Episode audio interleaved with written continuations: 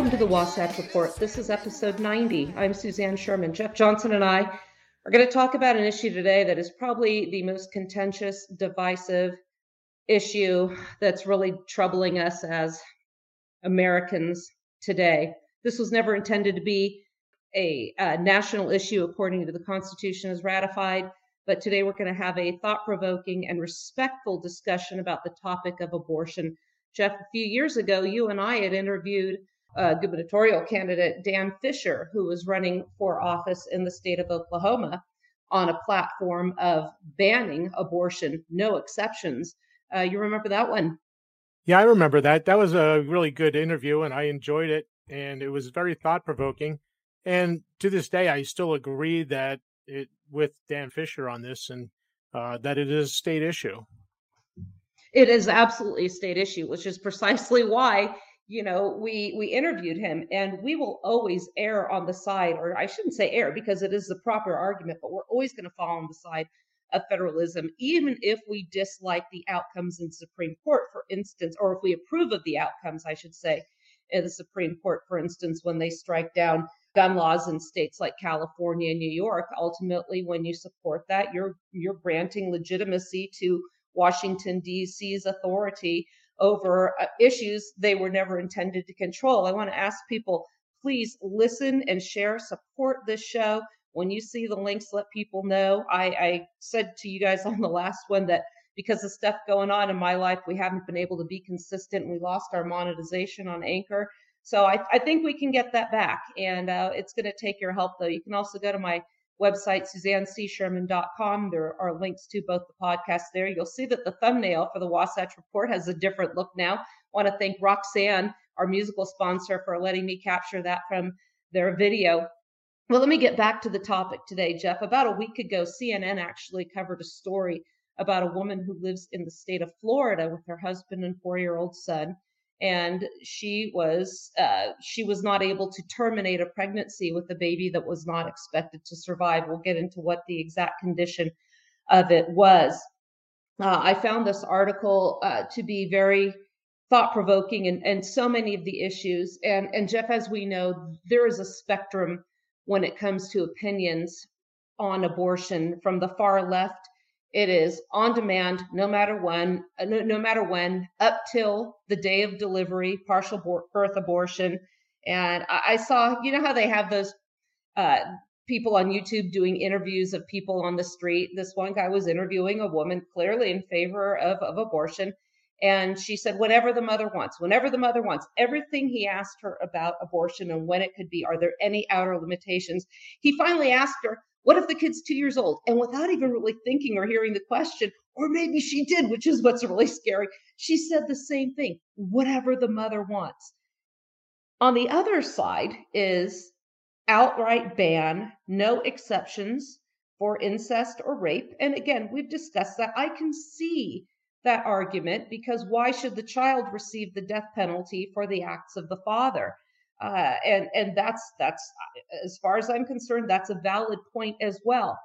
And then we also, I heard, you know, when and, and I'm not I'm not attributing these statements to Dan or anybody on his team, but when he was campaigning, I actually saw on social media some people calling out and out for the death penalty for the mothers or the doctors who perform these procedures in that state. I, don't think that kind of rhetoric is helpful, nor is the kind of rhetoric when people have had multiple abortions bragging about how many abortions they had and how great there were. Then you kind of get more in the midstream. And, and I've had people tell me that they had one, oh, I just had two babies back to back. My body just can't deal with this again. I'm not going to argue with them. I'm not, I'm thinking to myself, I think your body could. Um, it was meant to do this but I'm not going to tell them that. But I'm also not under the obligation to say, well, you have to do what's right for you. And I don't have to support that. I had a, I have a, had other friends, and we've seen this on the media as well, where they say it wasn't the right time for me. And when people tell me that and say, look at all the things I have now, and point to their beautiful house that apparently would have been unattainable had they given birth, I don't feel an obligation to say, good for you, you did what was right for you. You can simply say nothing. Because you're not going to change somebody's mind, and there's really no point to that. Uh, Jeff, did you want to add anything before I get into this case out of Florida? No, I think that I have really pretty much over the years uh, come down into a position of an abolitionist. I, I do per- truly believe that it should be abolished. It should not happen. It's not necessary to kill an unborn child uh, to uh, make your life easier. But, you know, we'll get into that as we go along with this discussion. Yeah, and, and I agree. I mean, I, I think the unfortunate thing is oftentimes abortion is simply used as birth control. And I, I think that's very, uh, very sad, very unfortunate. But I also am going to touch on a little bit later what the downfalls are on having a ban from a legislative uh, government standpoint. So let's let's share this story because this is tragic and this was clearly not an incident where it was a matter of convenience. This was a baby that was very much wanted by both parents and the 4-year-old sibling to be.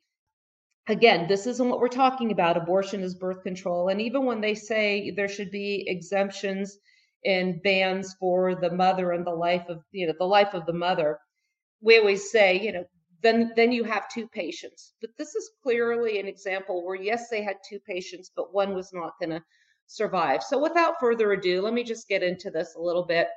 And again, like I said, this was a case out in Florida where recently now Florida law has now allowing abortions only up until 15 weeks unless two doctors confirm a fatal diagnosis of fetal abnormality and this must be right in writing so a woman in Florida, her name is Deborah Dorbert, and she was uh, carrying a son. His name was Milo, and he died in her arms on March 3rd, shortly after he was born. And this is what her doctors predicted he would.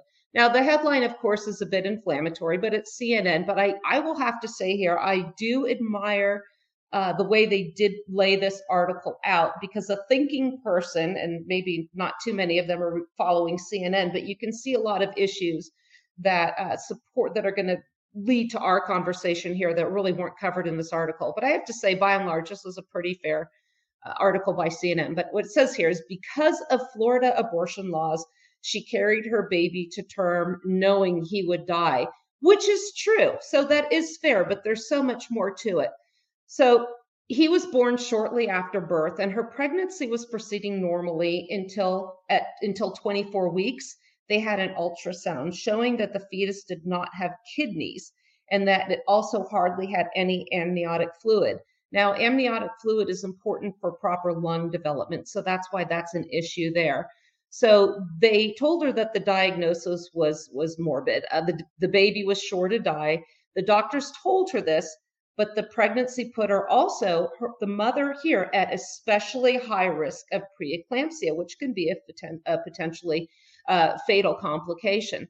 They said it was too late to terminate the pregnancy in florida which bans nearly as we said all abortions after 15 weeks. So her only options were to go out of state to get an abortion or to carry the baby full term. And she said that she didn't have the money to travel but here's the other thing because you can always say, well, if you can't afford to travel, maybe you should be having kids. That's not really the issue.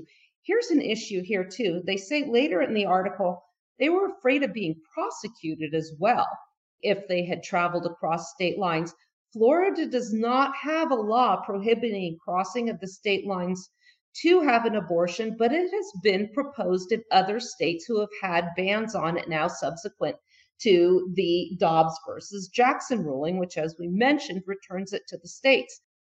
Jeff, I find any law making crossing a crossing a state border to commit a crime is troublesome because now it's putting you in the position of having to justify why you are leaving the state. What if you're going to cross state lines and go on vacation and do something there that's not legal in your home state? I'll give you an example. Marijuana recreational is illegal in the state of Utah. Gee, we've got two states bordering Utah on the east and on the west, Colorado and Nevada, respectively, where recreational marijuana is perfectly legal. Are you going to be subject to prosecution under and under such a, a concept by going across those state lines and doing that? In fact, because of Utah's laws, even with regards to liquor, there are stories of people reporting uh, Utah license plate vehicles in places like Evanston or Wendover, who then back and cross state lines, and then they're arrested for that. Did you want to contribute, Jeff? Yeah, I have an example as well. So New York State, pretty much uh, firearms are heavily regulated and not really uh, desired in the state of New York, and they pass laws constantly making it more and more difficult. So New York State passes a law that makes it illegal to cross state lines to purchase a firearm out of state that they deem is illegal. So they have heavy restrictions on ARs and AKs. So if you you crossed over to a state like Pennsylvania, where there's no law saying they can't sell you that long gun because it's a long gun, it's not a pistol. So they could sell to you. They could New York State can make it illegal for you to go across state lines to buy a legal firearm in another state. So see, all you conservatives, I mean, it's uh, it actually falls back on you too. You this can be done to you as well. It's not yeah. just about the marijuana or just about abortion. It can come back on you as well as far as firearms or whatever else you want to have that's uh, legal in one state and illegal in another. Now here's something interesting too. Now say a woman who's pregnant, and let's say a woman who's who's visibly pregnant. And California, when you enter California from Utah, you're subject to inspection at the border from the Department of Agriculture. Well, what if they've been told you know, uh, California obviously wouldn't report this, but what if it's noticed by somebody that maybe might be against abortion that works at one of those stands? This woman here is noticed, oh, this woman's pregnant. Is she coming to California for this? Or somebody sees uh, some, a woman who's pregnant at a fuel station somewhere coming, going into the state. Could that person be reported?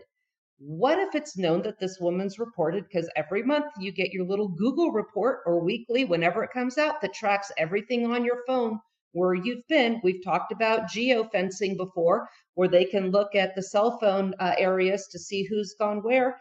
And let's say they're going to start tracking somebody that might be pregnant. What did? Why did you cross state lines? Or they have gone to Planned Parenthood, or they've gone to their OB, and now there's a there's a electronic medical file because we know that now the feds are, can have access to all this. And uh, who else could have access? Are they going to share this with law enforcement? This woman's pregnant. Oh, she crossed state lines. She went into Nevada or Colorado. Why did she go there? This is a really slippery slope. I find this very concerning.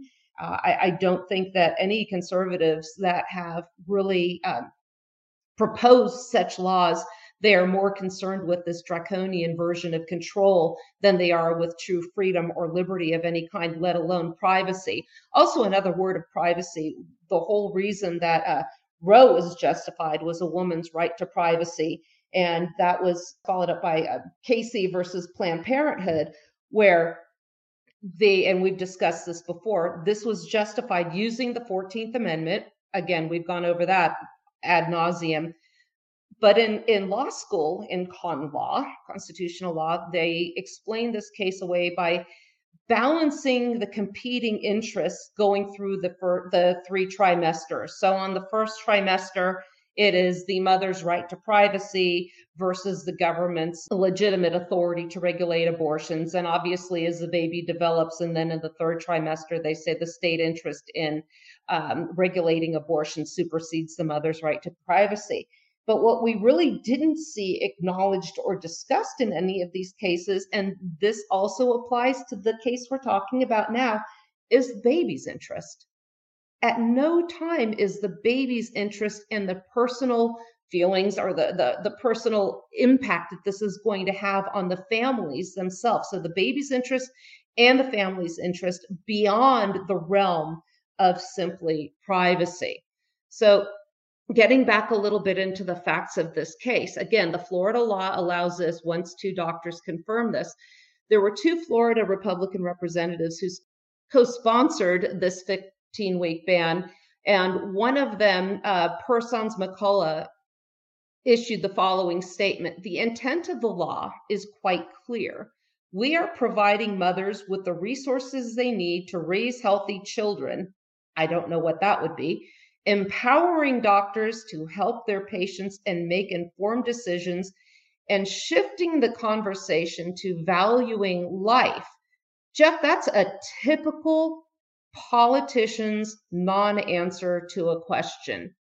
Now, this is also up for review in the Florida State Supreme Court, which is exactly exactly where it belongs. But this is one fetal heart rate monitor. This is going to be after six weeks, with an exception for fatal fetal abnormalities.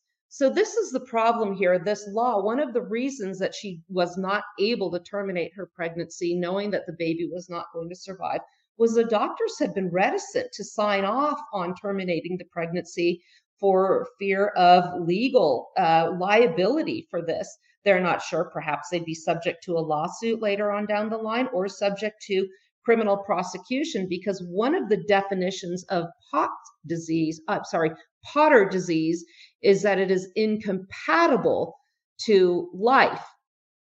Jeff, I don't think incompatible to life and fatal are really the same thing. Do you? No, that's just um, some kind of lawyer speak, I think, at that point. Or these doctors are just hedging their bets because they don't really know. Well, maybe it's going to be fatal, maybe it's not. You know, that's the whole problem with this. These doctors and these lawyers obfuscate the whole issue, and you don't know for sure one way or the other what is going to happen. And that's why that's why I really am happy that she went full term. And I'll get into that later. Yeah, yeah. And I look forward to your commentary. And what's interesting here, again, incompatible to life and fatal. Here's the issue the baby had no kidneys. Well, you could argue if you really wanted to prosecute this woman and the doctor, hey, we have this thing called dialysis. So you are sentencing this baby and this family to a lifetime of dialysis up until, if ever, this baby can get a kidney transplant. This woman's pregnancy was affected by another pregnancy from 10 years prior. And this also has impacts. I don't mean to bring in class warfare, but gosh darn it. Uh, and this isn't even class warfare. This is really an issue of, and you'll see, this mother had a special benefit. Why? Her son was a medical marvel. Let me get into this story a little bit. In 2012, Jaime Herrera Beutler, Oh, a Republican United States congressman from Washington state. She was pregnant with a baby who, like the Dorberts, had Potter sy- uh, syndrome. Again, this affects more than just the kidneys, as I mentioned earlier. Functioning kidneys produce amniotic fluid, which is what we said earlier, this baby, uh, Milo, did not have sufficient amniotic fluid. And this is what the fetus breathes into their lungs. And if there's not enough of it, the lungs aren't going to develop properly. Now, this isn't essentially problematic in the womb, as a baby with underdeveloped lungs also gets placenta from the oxygen. But after birth, it's an entirely different issue. Well, during her pregnancy, uh, this congresswoman here and her husband heard the baby's heartbeat on ultrasound. And so they knew the baby was still alive, but they had a gut feeling that something wasn't right. And this baby was diagnosed again, uh, as I mentioned, with uh, with Potter. So uh, this happened when they used an experimental treatment now at John Hopkins. Now, Jeff, it's amazing what kind of care is available when you're a representative of the U.S. government. Does that sound fair? Yeah, it's pretty much uh, you know the haves and the have-nots. Yeah, and and we saw now the cushy benefits they got after the Affordable Care Act and and their the level they have. But after a week, oh, so now this this baby got a series of weekly infusions. You didn't see that option. That wasn't discussed for this family here. Their daughter, they uh, so I don't know if I said they had a son, I beg your pardon, was his daughter Abigail was born 12 weeks prematurely. She survived on dialysis until she was big big enough for a kidney transplant from her father. They said that this now girl is a happy, healthy big sister through divine inter- intervention. Uh, no, through uh, congressional benefits from being a parasite in Washington D.C. Uh, from your home state of Washington State. and some courageous doctors, which again, this other woman didn't have access to. They really didn't understand the uh, scope of this law that would have allowed her to terminate the pregnancy had she just had she been able to do so. The doctors, thanks to uh, the divine intervention, we now have Abigail in our lives. It must be freaking nice. She is now a strategic advisor to the Children's Hospital Association, and she did not respond to questions on this story here. And a little bit about Potter syndrome uh, is discussed in this article. And here was a study. And this is going to show really what the benefits of being a United States Congresswoman have. There were 18 pregnant women with fetuses who did not have kidneys. They received uterine saline infusions. They went to the researchers one to three times a week, and each time the doctors inserted a needle into their uterus for the procedure. When I read that, Jeff, I thought, oh, wow. Because with amniocentesis, when they test the fetal fluid in there, uh, that comes at a risk of miscarriage. So this procedure takes about an hour, and they made these visits for 11 weeks. So here are the results of this study. Four of the 18 were still alive. One baby was stillborn. The other 17 were born prematurely and alive. Of those 17, again, we said this could cause either miscarriage or pre- premature uh, labor. 14 survived to the age of two weeks. Over the next two years, eight of those 14 children died without ever leaving the hospital. The remaining six babies spent an average of six months in the hospital and then went home. Two later died, and the other four are on dialysis. Not one has received a kidney transplant, unlike the little uh, child of said congresswoman. Jeff, to me, this is just, uh, you know, I, I think this really spells out how dire the situation is. I think the conservative lawmakers in Florida were really focused on the fact that, yes, this one baby did survive, but they ignored the mortality rate and the suffering of the others. Is that fair to say? Well, this that's where it gets a little bit dicey because like I said, I am glad that she carried the baby to term because she was able to hold the baby. Mm-hmm. It was alive for a short time and then the baby died in her arms she got to say hello to that baby. Where if she murdered the baby because it had a, ex, a condition that was fatal, she would have never had that opportunity. They would have just thrown it in the garbage can and it would have been all over. But because it was alive at birth, she was able to say goodbye. And even if in these cases where it's stillbirth, terrible thing. Yeah. Terrible thing that there's stillbirth. But the parent is able to hold that baby because it was born and it would they're able to grieve at that moment that they lost that child.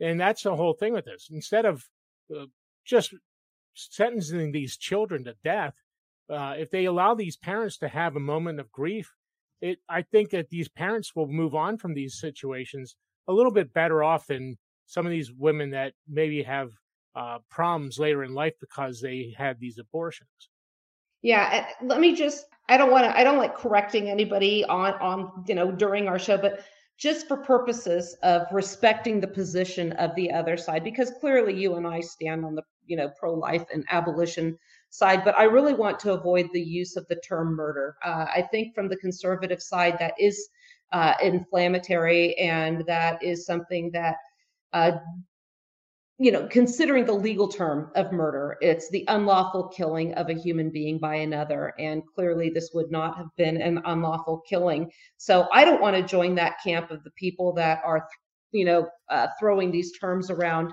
and uh, you know causing causing causing things to escalate. And again, I think there's a better argument for it when it's done for convenience. But if you go from the point that it is it is legal uh, I would say they are absolutely killing these baby, and I think babies and termination of pregnancy is a significant euphemism. But you know, when you talk about the ability of the mother to hold this baby and parents to see this baby and and, and say goodbye, uh, I had a friend telling me a story about when her her son was born. I didn't know the whole story, and so I'm listening to the the story of how she went, just like this this woman here had her ultrasound, and the doctor goes, hmm, and walks out of the room. Well, it turned out this baby had a condition. I don't remember if it was the same one, but the diagnosis was the same. It was a devastated diagnosis. The baby was not going to survive much after birth at all. And my friend opted to do exactly what you just suggested, Jeff. She had the baby, she got to hold it, and she got to say goodbye. And you know how I like to think of it, and I just kind of get choked up thinking about it is because uh, I know when she when she when the story came to that part, which I wasn't expecting, I just cried my eyes out. This little baby lived a perfect life. It knew uh, nothing but the love of its mother. Sorry. and yeah, they got to say goodbye. But here's the thing who are we to say who has to go through that if they don't want to? If it's going to be harder for that family and that mother, who is a legislature to say we are going to force you to have this experience because we think ultimately you will you will so you'll be so grateful that you had that opportunity to hold your baby and say goodbye rather than having some sterile procedure done just to terminate the pregnancy forget what's really happening. The point of the matter is i think this really is an issue that because of the writing of this law uh, and the the lack of clarity the doctors were not sure what they could do. And this woman felt that she was forced to carry a baby to term. And it wasn't just because it's probably a better idea that she gets to celebrate this life and say goodbye hold the baby look at it. The baby gets to experience love. Its entire short life. But the mother suffered tremendously during this ordeal because of the lack of amniotic fluid the baby didn't have a lot of cushioning in her body. She suffered tremendous back pain while she was trying to work. She went through severe anxiety, severe depression. Meanwhile, she has a four year old that needs its, her mom, you know, his mom.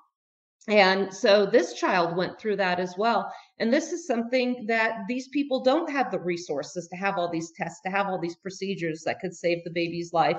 And uh, I might not agree with what her decision to uh, to uh, to terminate the pregnancy, but I don't think it's anybody else's right to force them to do that. Does that make any sense? It makes sense, but I'm going to just say I disagree completely. Uh, I mean, what gives a person a right to end someone else's life? It's not their life; it's someone else's life, and I totally disagree. I that's just I'll be respectful, and that's where I'm going to leave it. Yeah, yeah, and I and I can respect these differences and, uh, of opinion. Add, yeah. Let me just add. Let me just add one thing. Let me just add this though too, that so what gives government the right to make someone ending someone else's life legal? I mean, where does where does government get that power? I mean, do we? So uh, you know, let's say I, I don't know, uh, grandma's not doing so well. Let's just let in grandma's life. You know, she's uh, you know having a hard time walking around and you know, it's uh, you know, can't afford a hip for but let's just end grandma's life. You know, that's it's legal in some states, so let's just end it. You know, I I have a problem when we have government that gets involved and allows people to end other people's lives. It it just is not. I mean, I it's just not government's role to make it legal to end lives. Well, and here's and that's the point I think that you you struck on that is so crucial, Jeff. You said what makes the government think they have the power to make this legal?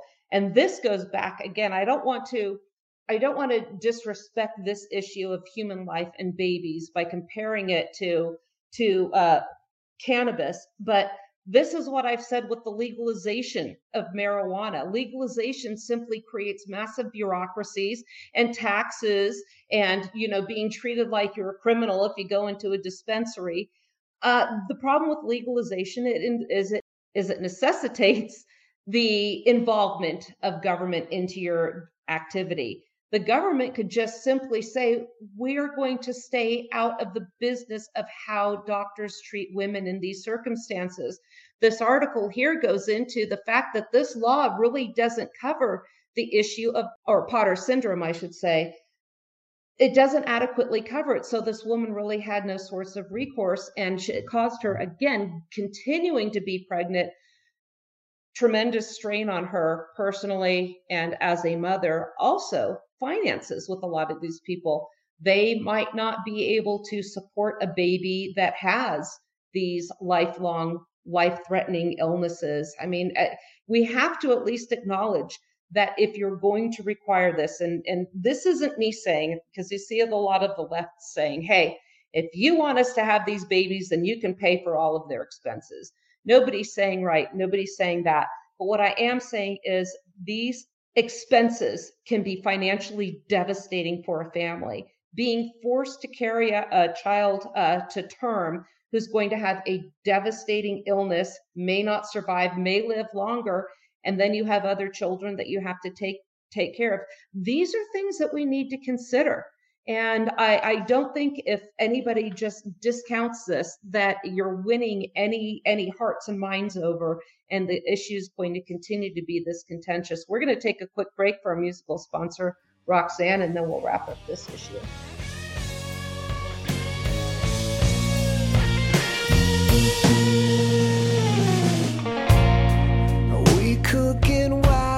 Tonight. Open our eyes tonight.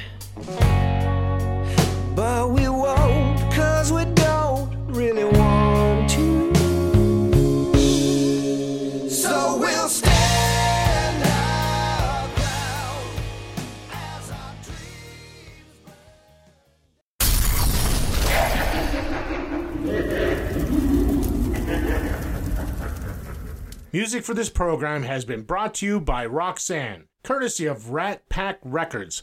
Radio Silence is the album and is available on Amazon, iTunes, Google Play, Spotify, RatPackRecordsAmerica.com, and RoxanneBand.com.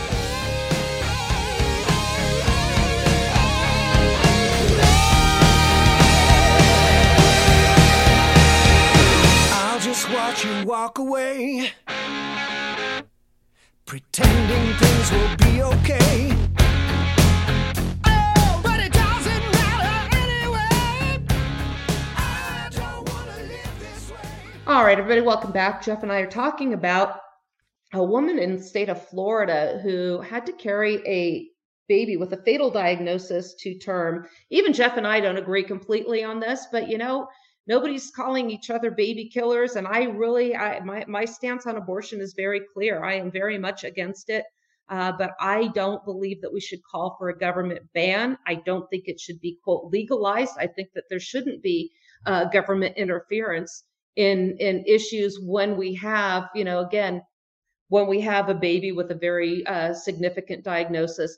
Jeff, I support from a federalism standpoint uh, states banning it if they want to. That's not what I'm. I, I'm not getting into saying that states have no no power to regulate abortion. I'm really talking about an issue here that we have to consider because this is not a matter of convenience. There are people with devastating diagnoses that can have significant physical impact not only on the mother but also uh, you know psychological financial and other devastating impacts on the family for a longer term some of these babies uh, that survived the one from the congresswoman again dialysis uh, kidney transplant most people aren't going to be able to afford that specifically a family like this one who was the, the subject of this so you know jeff one of the things that also concerned me too is if we get into the state getting into the regulation of abortions. And again, now, and this can be for all abortions, let's say six weeks or whatever, or an outright ban. You go to your OB and you find out you're pregnant and you start going your to get your, you know, your well care, your your prenatal care and your visits, and you have a miscarriage. This happened to me. I had a miscarriage between my two. I lost a baby. It was hard enough at that time without now having to explain to maybe my files have to be maybe maybe the state's going to come up with a law that says any pregnancy that doesn't come to term is going to be in, is going to be gone over by the state we're going to we're going to look at this and now you're going to be held accountable for having a miscarriage it might seem like a, an extreme example but there might be cases where oh You know, I, I get it. You shouldn't be using drugs. You shouldn't be drinking heavily. You should be taking care of yourself when you're pregnant. But this could ensnare women who might otherwise be uh, not not ever questioned about this, but having at a very difficult time of their life to explain why that baby didn't come to term. Or is there going to be some sort of a software tracking trigger? Oh, this baby, uh, they went in, uh, I see their insurance, they went in for prenatal care. And oh, this is a year later. We don't have a baby. Maybe we better investigate that. Maybe we better call the doctor's office. Maybe we need to do a wellness check on the baby. Is there a baby? What's the deal here? This is inviting more intrusion into government, uh, more government intrusion into a very, very personal aspect of your life. You know, that also like crossing the state borders, I think it's a very, very slippery slope. You know, and what are some ways that conservatives and people that want these babies to live to to better have a better have a better way to save lives?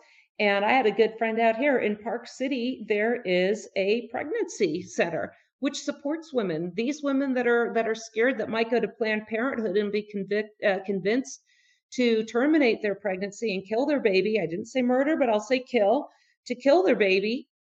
Uh, might be encouraged to keep this baby. You know, choice. Let's support the women that choose life as well. Uh, these women get supplies, they get blankets, they get they get you know support from people, and th- this is a role again. I'm I'm going to reiterate for private charities churches, secular, whatever it can be, but there can be support for these people to make them know that this isn't uh, this isn't the end of your life. It's the beginning of a beautiful new life with a beautiful new baby and family. So I, would rather rather than looking at bans, try and find a way to support these people and encourage them and let them know they're loved and supported. And this is actually a blessing, and it is a miracle and it's not something to um, you know get out of because it's just an inconvenient time for you and and you know, by all means, we need to have compassion for women like this this poor lady in Florida and her family. Um, I, I, think I would have. I, I, agree with you, Jeff. I wouldn't ever consider uh, terminating that pregnancy. Um, and uh, but I can't make that decision for somebody else. I really can't. And this is where um, this is where I, I, have an issue with government coming in and interfering with this. It was not right for her. It caused her tremendous pain physically and made her not be able to be a better mom. And the point of this is there there aren't any answers, but really my purpose for wanting to address this is to just encourage people to just try and understand. I think people on both sides are really doing what they think is is is right, uh, whether or not we agree with them. I, I feel nothing, even if you don't agree with what this woman wanted to do, I think we can at least show her some compassion for what this family went through. Any thoughts, Jeff? No, I think that I have pretty much stated where I'm at with this, and I don't really need to reiterate where I am.